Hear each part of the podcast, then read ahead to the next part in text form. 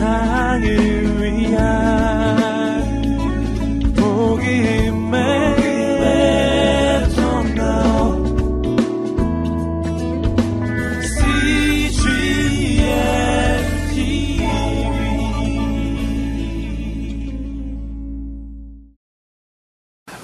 사람들은 기적을 잘 믿지 않습니다. 기적을 믿지 않는 이유는 기, 적이 자연 법칙에 어긋나기 때문이라고 말합니다. 자연 법칙은 믿을 수 있지만 기적은 믿을 수 없다라고 말합니다. 그래서 성경에 기록된 많은 그 기적 기사들 때문에 성경 또한 믿을 수 없는 책이라고 그렇게 여깁니다. 그러나 우리의 신앙의 중심에는 기적이 있습니다. 말씀으로 천지를 창조하신 하나님의 기적. 말씀이 육신이 되어 하나님의 사람이 되신 성육신의 기적. 그리고 죽은 자 가운데서 부활하신 이 부활의 기적. 그리고 다시 오실 예수 그리스도의 재림의 기적. 이 모든 기적이 우리의 신앙의 중심에 있기에 만약 기적을 믿지 않는다면 우리는 하나님을 믿지 않는 것이고 우리의 신앙은 헛것이 되고 마는 것입니다. 기적만을 바라는 것은 참된 신앙이 될 수 없습니다. 그러나 기적을 믿지 않는 것 또한 참된 신앙이 될 수 없는 것입니다. 기적은 결코 자연 법칙과 충돌되거나 자연 법칙을 깨뜨리는 것이 아닙니다. 기적과 자연 모두가 다 하나님의 활동이기 때문입니다. 하나님은 자연 법칙을 만드심으로 만물을 다스리시지만 또한 기적을 일으키시며 기적을 통해서 세상을 다스리시기도 합니다. 기적과 자연 모두가 다 하나님께 기원이 있기 때문입니다. 기적은 자연 법칙을 깨뜨리는 것이 아니라 이 자연 법칙 속에 그 기적이 개입하시는 것이요. 그 자연 속에 하나가 되는 것입니다. 기적이란 책을 쓴 C.S. 루이스라는 분은 그 책에서 이런 말을 했습니다. 기적이란 자연의 패턴을 중단시키는 예술이 아니라 그 패턴 속으로 새로운 사건들을 들여오는 예술이다. 기적은 자연 법칙을 깨뜨릴 필요가 없습니다. 그 진정한 기적이라면 진정한 자연 속에 하나가 되고 동화되고 흡수가 됩니다.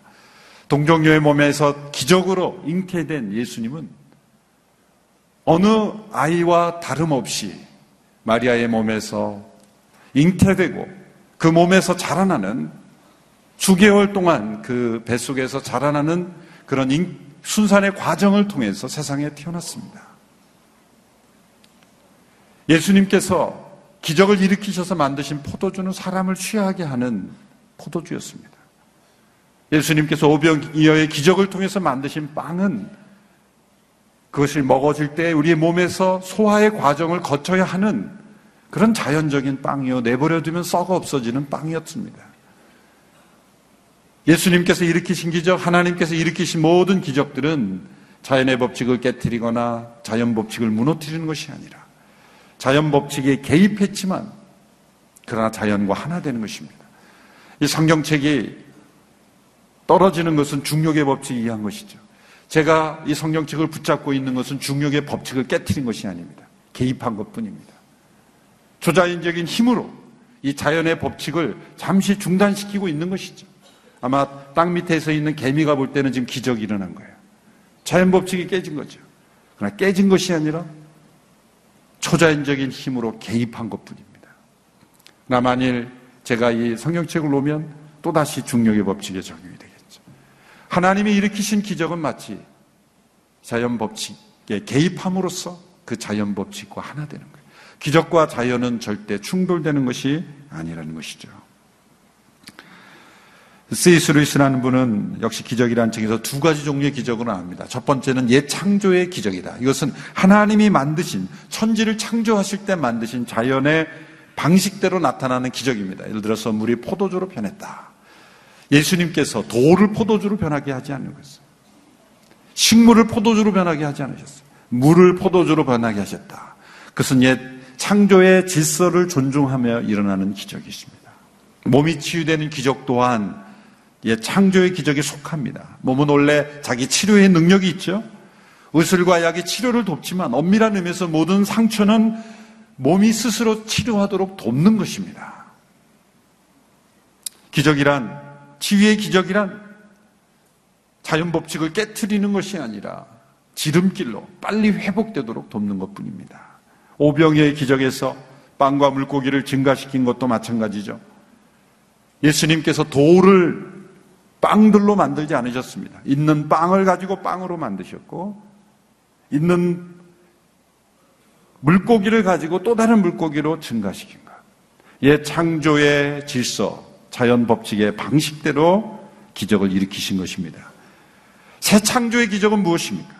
하나님께서 자연의 법칙을 통하지 않고 일으키신 기적입니다. 동정녀의 탄생. 그것은 또 다른 한 사람을 창조하신 사건이 아니라 유일한 사람. 어맨이 아니라 더맨. 유일한 사람을 창조하신 사건이기에 그것은 새 창조의 사건이에요. 예수님이 탄생하신 것, 그리고 부활하신 것, 그리고 승천하신 것. 이것이 새 창조의 기적들입니다. 저는 기적을 이렇게 두 종류로 구분하고 싶습니다. 그것은 예수님께서 직접 일으키신 기적과 예수님이 제자들과 함께, 사람들과 함께 일으키신 기적입니다.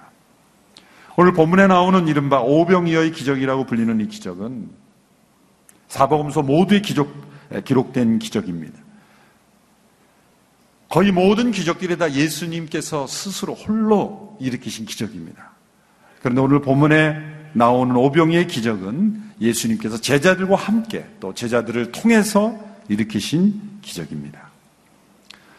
누가복음 9장에 들어서면 예수님께서 제자들에게 사명을 주시며 파송합니다. 하나님 나라의 복음을 증거하도록 파송하십니다. 그러면서 그들에게 병을 고치는 능력과 귀신을 내쫓는 그런 능력을 그들에게 주셨습니다. 그것은 그들에게 원래 있던 능력이 아니라 예수님께서 그들에게 부여해 주신 능력이에요. 그들이 하나님 나라의 복음을 증거하시며 그리고 병든 자를 고쳐주고 귀신을 내어 쫓을 때 사람들은 그들에게 들려오는 복음에 관해서 듣고 그리고 인간의 힘으로 고칠 수 없는 초자연적인 기적을 통해서 그들은 제자들의 말을 신뢰하게 되었다는 것이죠. 제자들은 아마 놀랬을 겁니다. 흥분했을 겁니다. 자신을 통해 놀라운 일들이 일어나는 것을 보고 그들은 놀라워하고 흥분했을 겁니다. 그리고 예수님께 돌아와 보고했습니다. 우리를 통해 이러한 놀라운 기적이 일어났습니다. 예수님은 그들을 따로 베세다라는 지역에 빈들로 데리고 가셨습니다. 그들이 흥분 속에 젖어 있지 않도록 그 기적이 주는 그런 매력, 기적이 가져다 주는 그런 흥분 속에 머물러 있지 않도록 하기 위하여 그들은 그들을 데리고 빈들로 가셔서 일종의 수양회를 하신 거예요. 리트릿을 하신 거예요. 예수님이 얼마나 이 균형을 중요시하는가를 볼 수가 있어요. 많은 무리들과 함께 있으셨지만 예수님은 그 많은 무리들 속에서 도취되지 않도록 언제나 홀로 계셨어요. 제자들이 기적을 통해 수많은 사람들에게 인정을 받고 그리고 칭찬을 받고 주목을 받자 교만해지지 않도록 하기 위하여 예수님은 그들을 따로 데리시고 데리고 빈들로 가셨어. 그들과 함께 머물며 자신을 되돌아보며 기적의 근원이 내가 아니라 교만해지지 않도록 하기 위하여 자신을 돌아보도록 하는 시간을 가지셨습니다. 그런데 사람들이 그 예수님과 제자들의 발자취를 알고 따라서 베세다의 빈들까지 수많은 사람들이 몰려든 겁니다. 감당할 수 없는 수천 명의 사람들이 예수님께 왔습니다. 예수님은 또 그들을 거절하지 않으셨습니다. 그들에게 말씀을 가르쳐 주시고 또한 병을 고치시는 기적을 통해서 그들 가운데 하나님의 나라가 임했다는 것을 그들에게 보여주셨습니다. 이제 때가 되어 해가 질 때가 되었습니다. 이제 모두가 다 배고플 때가 되었습니다. 그러나 그들은 돌아가도 별로 먹을 것이 없는 굶주린 사람들이 대부분이었습니다. 제자들이 그들의 모습을 보면서 예수님께 이렇게 건의합니다. 오늘 본문 12절의 말씀을 우리 함께 읽겠습니다. 시작. 열두 제자가 예수께 다가와 말했습니다. 우리가 외딴 곳에 와 있으니 사람들을 보내 주변 마을과 농가로 가서 잠잘 곳을 찾고 먹을 것을 얻게 하십시오. 제자들의 건의는 매우 합리적이고 상식적인 건의입니다. 흩어져서 각자가 자기의 먹을 것을 해결하도록 하자는 것입니다. 그런데 예수님의 말씀은 매우 당황스러운 말씀이었습니다. 13절의 말씀입니다. 함께 있습니다. 시작. 예수께서 대답하셨습니다. 너희가 그들에게 먹을 것을 주라. 제자들이 말했습니다. 저희가 가진 곳이라고는 빵 다섯 개와 물고기 두 마리뿐입니다. 이 많은 사람들을 다 먹이려면 가서 먹을 것을 사와야 합니다. 예수님은 매우 당황스러운 말씀, 매우 현실감 없어 보이는 말씀을 주셨습니다. 너희가 그들에게 먹을 것을 주라. 헬라어 원문에 보면 헬라어라는 언어에서는 강조되는 것을 분명하게 나타내기 위해서 앞으로 예, 뺍니다. 문법 순서와 상관없이 강, 이것이 강조되는 단어라는 것을 분명하게 설명해 주고 있는 그런 언어가 헬라어입니다. 원문상으로 예수님 말씀 중에 가장 강조하고 계신 말씀은 너희가 라는 단어예요. 너희가 먹을 것을 주라. 너희가 먹을 것을 주라. 제자들이 이 말씀을 들었을 때 얼마나 당황했을까요? 너희가 먹을 것을 주라. 제자, 여러분, 여러분이 생각할 때 누구의 아이디어가 훨씬 더 현실적입니까? 제자들의 아이디어가 현실적입니까? 예수님의 아이디어가 현실적입니까? 상식적으로는 제자들의 아이디어가 현실적이에요. 먹을 것이 있건 없건 간에 각자가 흩어져서 다시 오고 싶으면 다시 오더라도 이제는 각자가 흩어져서 먹을 것을 해결하는 것만큼 좋은 아이디어가 어디에 있습니까? 근데 예수님이 이렇게 말씀하셨어요.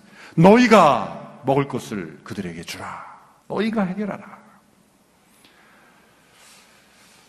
누가 보면 9장에 보면은 예수님께서 제자들을 사도로 파송하실 때 이런 말씀을 주셨어요. 너희는 아무것도 가지지 마라. 돈도 가지지 말고, 전대도 자지 말고, 아무것도 가지지 말고, 쉽게 말하면 거지처럼 너희들이 전도하라. 그래서 여기서 CCC에서 유명한 거지 전도가 나왔잖아요.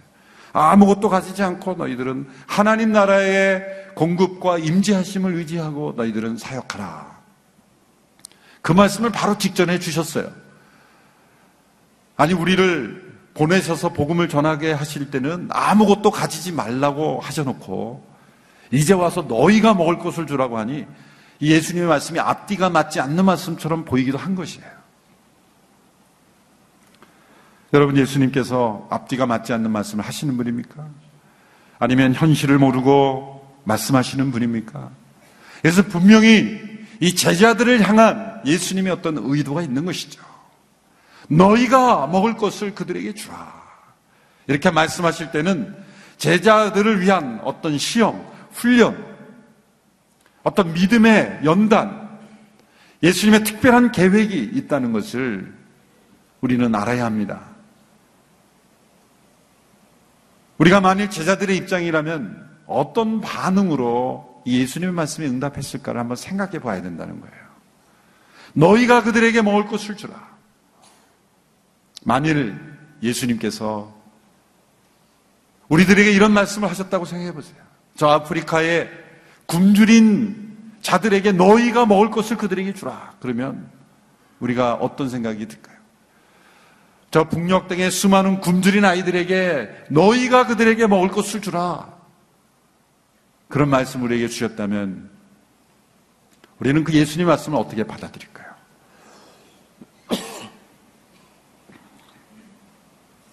많은 생각들이 일어날 겁니다. 아니, 그 일을 어떻게 우리가 감당합니까? 제가 먹을 것도 없는데 어떻게 그들에게 먹을 것을 주겠습니까? 우리가 가진 자원을 먼저 생각할 겁니다. 우리가 처한 현실을 먼저 생각할 겁니다. 우리가 할 수 있는 것보다는 할 수 없는 것을 먼저 생각할 겁니다. 그러나 예수님은 분명히 제자들에게 말씀하셨어요. 너희가 그들에게 먹을 것을 주라. 제자들에게는 아무것도 없습니다. 예수님이 제자들에게 제자들이 무엇인가를 숨기고 있다고 생각하고 너희가 먹을 것을 주라고 말씀하시지 않았을 겁니다. 그러므로 이 말씀은 매우 중요한 말씀입니다. 제자들에게만 주시는 말씀이 아니요 오늘 우리들에게도 주시는 예수님의 말씀입니다. 너희가 그들에게 먹을 것을 주라. 이때의 상황을 요한복음은 좀 더 자세하게 기록하고 있습니다. 예수님께서는 이 빌립이라는 제자를 주목하시고 질문하셨습니다. 요한복음 6장 5절 6절의 말씀을 같이 읽겠습니다. 요한복음 6장 5절 6절 시작.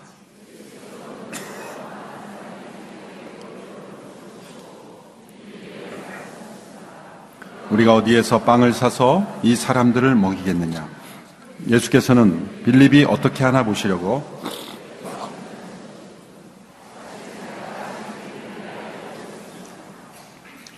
예수님께서는 빌립에게 이렇게 질문하셨습니다. 우리가 어디에서 빵을 사서 이 사람들을 먹이겠느냐? 누가복음에 나오지 않는 대화들이 다른 세계의 복음서에서 나와 있습니다. 그래서 이 사건은 종합해서 봐야 되는 것이죠. 그 사이에 예수님께서 마태복음에 보면 너희에게 빵이 뭐 먹을 것이 있나 한번 찾아보라 그랬어요. 먹을 것이 있나 찾아보라. 그래서 한편에서는 지금 어, 그 사람들이 물어 물어 먹을 것 있어 먹을 것 있어 이러면서 찾고 있는 중에 빌립을 주목하시며 빌립에게 이렇게 말씀하셨어요. 우리가 어디에서 먹을 것을 사서 이 사람을 먹이겠느냐.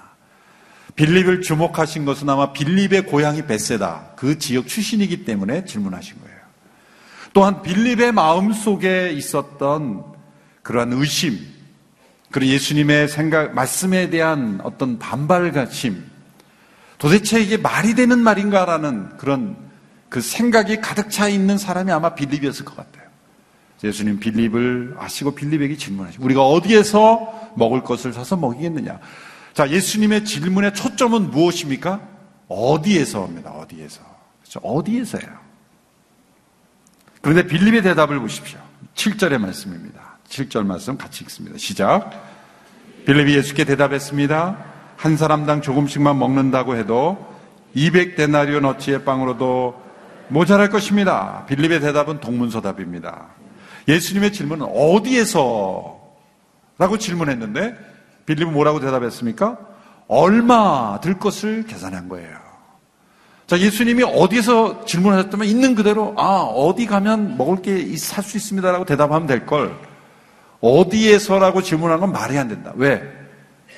이만한 돈이 들기 때문에 어디에서라는 질문 합당하지 않다라고 예수님의 말씀을 거절한 거예요. 그런 대답할 가치가 없고, 그보다 더 중요한 질문은 얼마 들까를 먼저 계산해야지 예수님 중 얼마 들 건가를 계산도 안 하고 지금 어디에서라고 생각했다는 거 잘못됐다는 거예요. 예수님의 능력에 대한 부심, 예수님의 말씀에 대한 존경, 예수님에 대한 신뢰가 없는 거예요. 현실 속에 사로잡혀 있는 거예요. 예수님이 어디서라고 질문했다면 어디서에 대한 대답을 해야죠. 그런데 빌립은 스스로 그 질문을 바꿔서 얼마 들 것인가를 계산했다는 것. 이라는 거죠. 여러분 세상에서 일은 산술적인 계산이 가장 앞서야 되는 것입니다. 그러나 믿음의 세계에서는 예수님의 말씀이 가장 우선입니다. 그 다음에 계산입니다. 계산을 하지 말아야 된다는 게 아닙니다. 예수님이 말씀하신 것이 우선이고 그 다음이 계산인 것입니다. 빌립은 자신의 계산에 예수님의 능력을 포함시키지 않았어요. 믿음이란 무엇입니까? 현실을 무시하는 것이 아닙니다. 계산하지 않는 것이 아닙니다. 계산함에 예수님의 능력을 포함시키는 거예요. 그게 믿음인 것입니다. 빌립은 지식적으로는 A 학점을 받을 만한 정말 그 순간에 계산을 해낼 수 있는 그런 탁월한 사람이죠. 그러나 믿음의 세계에서는 F 학점을 받은 사람입니다. 이때 안드레라는 제자가 한 소년이 가지고 있던 보리빵 다섯 개와 물고기 두 마리를 가져왔습니다. 마가복음에 보면 예수님께서 먹을 것이 있나 찾아보라고 말씀하셨기 때문에 안드레가 열심히 찾아온 것이죠. 그때에 이 오병이어가 안드레에게 발견되고 예수님께 가져온 것입니다. 저는 이런 의문을 던져봤어요. 정말 이 많은 사람들 중에 정말 이것만 있었을까? 그런 생각을 해봐요. 이것만 있었을까? 어쩌면 많은 어른들 중에 약간의 음식이 있었을 거예요. 그런 내놓지 않은 거예요. 내놓지 않은 거예요. 내놓지 않은 거예요. 어쩌면 자기의 자녀 먹을 생각하고 자기 먹을 거 생각하니 예수님께서 먹을 것 있나 찾아보아도 내놓지 않고 그냥 숨기고 있었을지도 모릅니다. 제가 너무 의심이 많은가요? 그런데 이 한 소녀는 자기가 가지고 있던 것을 모두 내놓았습니다. 정말 순수한 반응이죠. 있는 것을 있다고 말하는 여기에 또 하나의 놀라운 기적이 있어요. 이 아이가 저녁 때까지 이걸 먹지 않고 가지고 있었다는 것도 기적이에요, 사실은. 그러나 이것을 순수하게 내놓는 정말 착실한 소년이죠. 안드레가 이것을 가지고 예수님 앞에 가져왔다는 것은 믿음의 반응입니다. 8절 9절의 말씀입니다. 우리 같이 한번 읽어볼까요? 시작.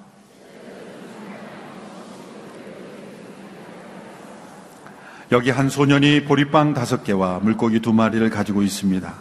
그러나 이렇게 많은 사람들에게 그가 얼마나 소용이 있겠습니까? 안드레가 기적이 일어날 것을 믿고 가져온 것은 아닙니다. 그는 회의와 의문을 함께 던졌습니다. 여기 오병이어가 있습니다만은 이것이 얼마나 도움이 되겠습니까? 그냥 가져오기만 했더라면은 A 학점을 받았을 텐데 한마디의 말을 덧붙이는 바람에 B 학점으로 그냥 내려갔어요. 이게 얼마나 도움이 되겠습니까? 안 해도 되는 말인데. 예수님 여기에 있습니다. 거기까지만 했으면은 A 학점이 됐을 텐데.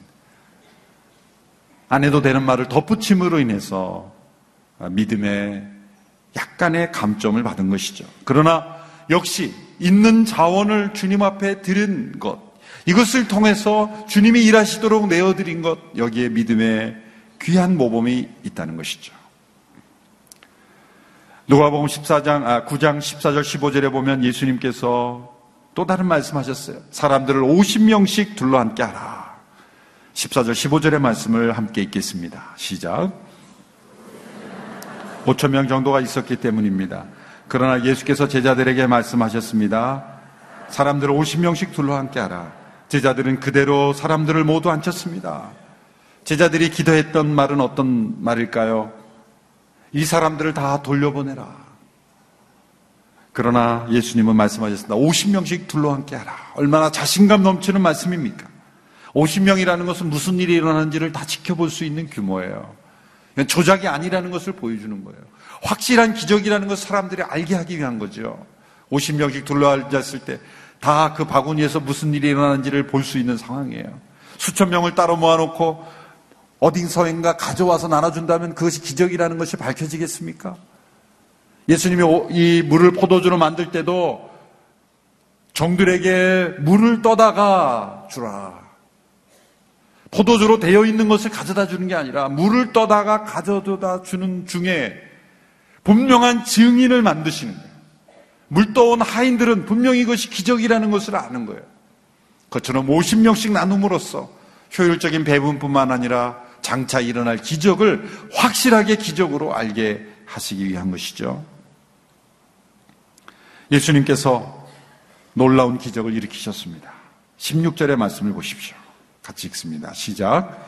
예수께서는 빵 다섯 개와 물고기 두 마리를 손에 들고 하늘을 우러러 감사 기도를 하셨습니다. 그리고는 그것을 떼어 제자들에게 주면서 사람들 앞에 갖다 놓게 하셨습니다. 예수님께서 기적을 일으키실 때 그 기적의 방법은 감사의 기도였습니다. 감사가 기적을 일으킨다는 거예요. 감사는 하나님의 능력을 신뢰하는 고백입니다. 우리가 감사할 때 현실은 아니지만 그 감사에 대한 고백 속에서 우리의 믿음이 담겨 있고 하나님의 능력에 대한 신뢰가 담겨 있고 하나님께서 이루실 기적에 대한 믿음이 담겨 있기에 이 감사가 기적을 일으킨다는 거죠. 어려운 현실 속에 있습니까? 감사로 나가십시오. 하나님이 일으키실 기적을 기대하십시오. 하나님께서 놀라운 일을 행할 수 있다는, 있는 분이라는 것을 기대하십시오. 감사가 기적을 일으킵니다. 예수님은 감사로 기적을 일으키셨어요. 상황은 변화되고 문이 열리고 그리고 기적은 일어나게 되었습니다. 예수님은 기적을 일으키셔서 사람들의 필요를 채워주셨습니다. 이 모습은 마치 광야를 지나던 이스라엘 백성들이 먹을 것이 없어서 굶주리고 있었을 때 하늘에서 만나를 내려주시는 기적을 통해 먹이신 기적을 연상케 합니다. 구약의 엘리사도 동일한 기적을 일으키셨어요. 예수님이 일으키신 기적은 바로 예수님이 누구인가를 보여주시는 기적입니다. 그분은 살아계신 하나님이십니다. 말씀이 육신이 되어 이 땅에 오신 분이시라는 걸 우리에게 보여주는 것이죠. 자, 사람들이 먹되 배불리 먹었습니다. 빌립이 계산하면서 한 말과 얼마나 대조가 됩니까? 빌립은 이렇게 계산했죠. 조금씩만 먹는다 할지라도 많이 먹을 수 없다. 조금씩만 먹게 계산할지라도 200데나리는 없다. 6개월 이상의 이 월급이 필요하다. 계산했지만 예수님은 배불리 먹도록 해주셨어요. 그뿐만 아니라 배불리 먹고 남도록 기적을 일으키셨습니다. 17절의 말씀 우리 같이 읽습니다. 시작. 사람들이 모두 배불리 먹었습니다. 그리고 제자들이 남은 조각들을 거두어 보니 열두 바구니에 가득 찼습니다. 그냥 제자들이 거둔 것은 아닙니다. 요한복음에 보면 예수님께서 제자들에게 이렇게 말씀하십니다. 남은 조각이 없도록 주워버리는 것이 없게 하라. 남은 조각이 없도록 다 주워서 버리는 것이 없게 하라. 제가 작년인가요? 재작년인가요? 우리 소빙고에서 남은 것이 없도록 버리는 것이 없게 하라는 본문으로 그 부분만 가지고 설교한 적이 있습니다. 여러분, 이 말씀은 오병이의 기적을 일으키신 놀라운 기적을 일으키신 예수님과 좀 맞지 않는 말씀 같아요. 남은 것을 주워 담는 것은 제한된 자원을 가지고 살아가는 인간이 하는 모습 아닙니까?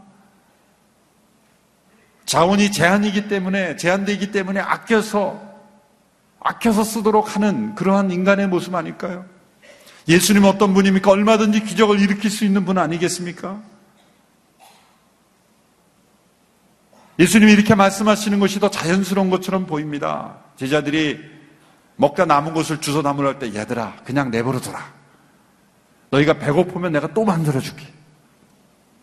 그까짓 거를 왜 주워? 그냥 버려. 그렇게 말하는 것이 예수님이 기적을 일으키신 능력의 자연스러운 모습인 것처럼 보이지만 예수님은 정반대로 말씀하셨어요. 제자들은 배불러서 이제 열두 광줄이 분량이 되는 것이 보여지고 있을 때 너희들 저거 주소라. 주워 담아라. 그 말씀이 오병이어의 기적을 일으키시는 가장 클라이막스입니다. 기적을 일으키시는 예수님은 인생의 자연 법칙을 절대 무시하지 않는다는 것, 동일하게 중요시한다는 걸 여기에 보여주는 거예요. 기적과 자연 법칙이 충돌되지 않는다는 것을 우리에게 보여주시는 거예요. 버리는 것이 없게 하라는 것은 단순한 절제의 의미가 아닙니다. 예수님은 그 배부른 자들이 가져올 영적 위험을 아셨기 때문이죠. 여러분, 굶주린 자들에게 영적인 것을 말하는 것도 어렵지만 배부른 사람들에게 영적인 것을 말하는 것도 어려운 거예요. 굶주려 아무것도 들리지 않는 사람들에게 복음만을 전하면 빵을 주지 않고 복음만을 전하면 그 복음이 들려오지 않는 거예요. 동시에 배부른 사람들에게 절제를 가르치지 않고 복음을 전하면 그 복음이 들려지지 않는 거예요. 예수님은 굶주린 자들에게는 배부르게 해주심으로 복음을 전하셨지만 또한 배부른 자들에게는 절제하게 하심으로써 복음을 들려주셨어요. 버리는 것이 없게 하라. 이것은 너무나 위대한 주님의 말씀입니다. 호세아서 13장 5절 6절에서 이스라엘 백성들의 타락은 배부름에서 일어났다는 것을 우리에게 가르쳐주고 있습니다. 5절 6절 말씀 같이 읽습니다. 시작. 광야에서 그 가뭄의 땅에서 너를 알았다. 내가 그들을 먹이자 배가 불렀고 그들이 배가 부르자 교만해졌다. 그래서 그들이 나를 잊어버렸다. 배부름은 하나님의 은혜와 축복입니다. 그런데 배부름이 우리에게 가져다 주는 영적 위험이 있습니다. 교만입니다. 하나님을 잊어버리게 되는 것입니다. 하나님을 참되게 알지 못하는 거예요. 오병이의 기적을 통해 배부른 자들이 예수님을 어떻게 따랐는지 아십니까? 6장에 가보면 그들이 강제로 예수님을 왕을 삼으려 했었어요. 그 이유가 무엇입니까? 예수님은 그들에게 말합니다. 너희가 나를 찾는 까닭은 표적을 보고 나를 믿기 때문이 아니라 떡을 먹고 배불렀기 때문이다. 이런 생각에서 예수님을 왕으로 삼으려는 거죠. 이분이 우리의 왕이라면 우리는 매일매일 굶주리지 않겠구나. 얼마든지 우리는 기적을 통해 매일매일 배부르게 될 수 있겠구나.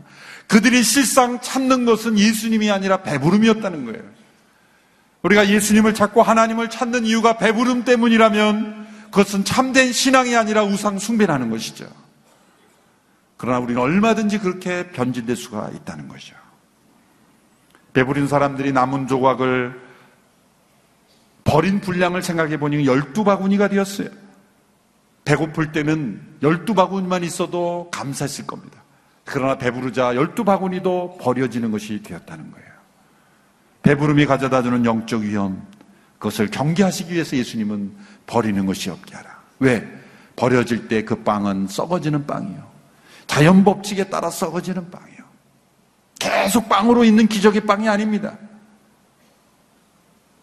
그것을 주소 담음으로써 전략하고 절제함으로써 우리가 매일매일 살아갈 수 있는 인생이라는 것을 또다시 깨닫게 하시는 기적을 일으키시는 예수님과 또한 버리는 것이 없게 하시는 자연 법칙을 따라 순종하게 하시는 예수님. 이것이 얼마나 균형을 이루는 예수님의 모습입니까?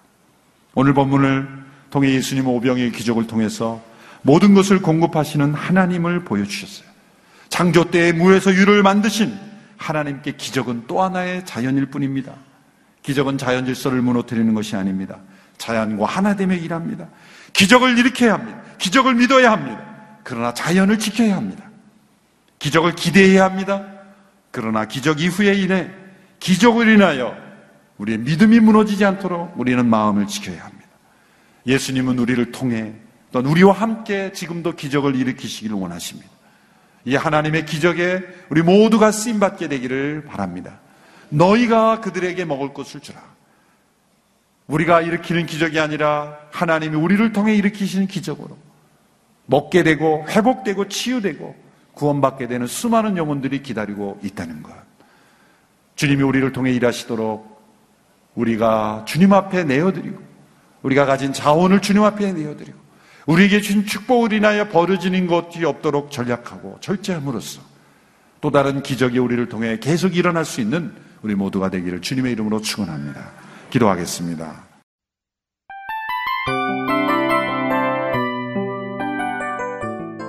이 프로그램은 청취자 여러분의 소중한 후원으로 제작됩니다.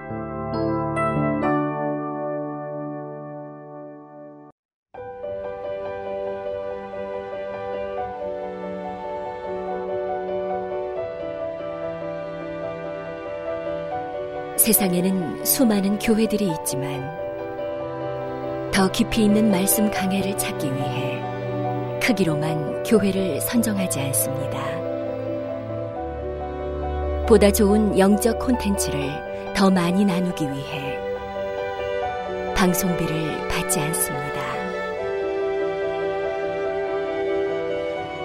1년 365일 복음만 전하고 싶어서 우리는 광고를 하지 않습니다.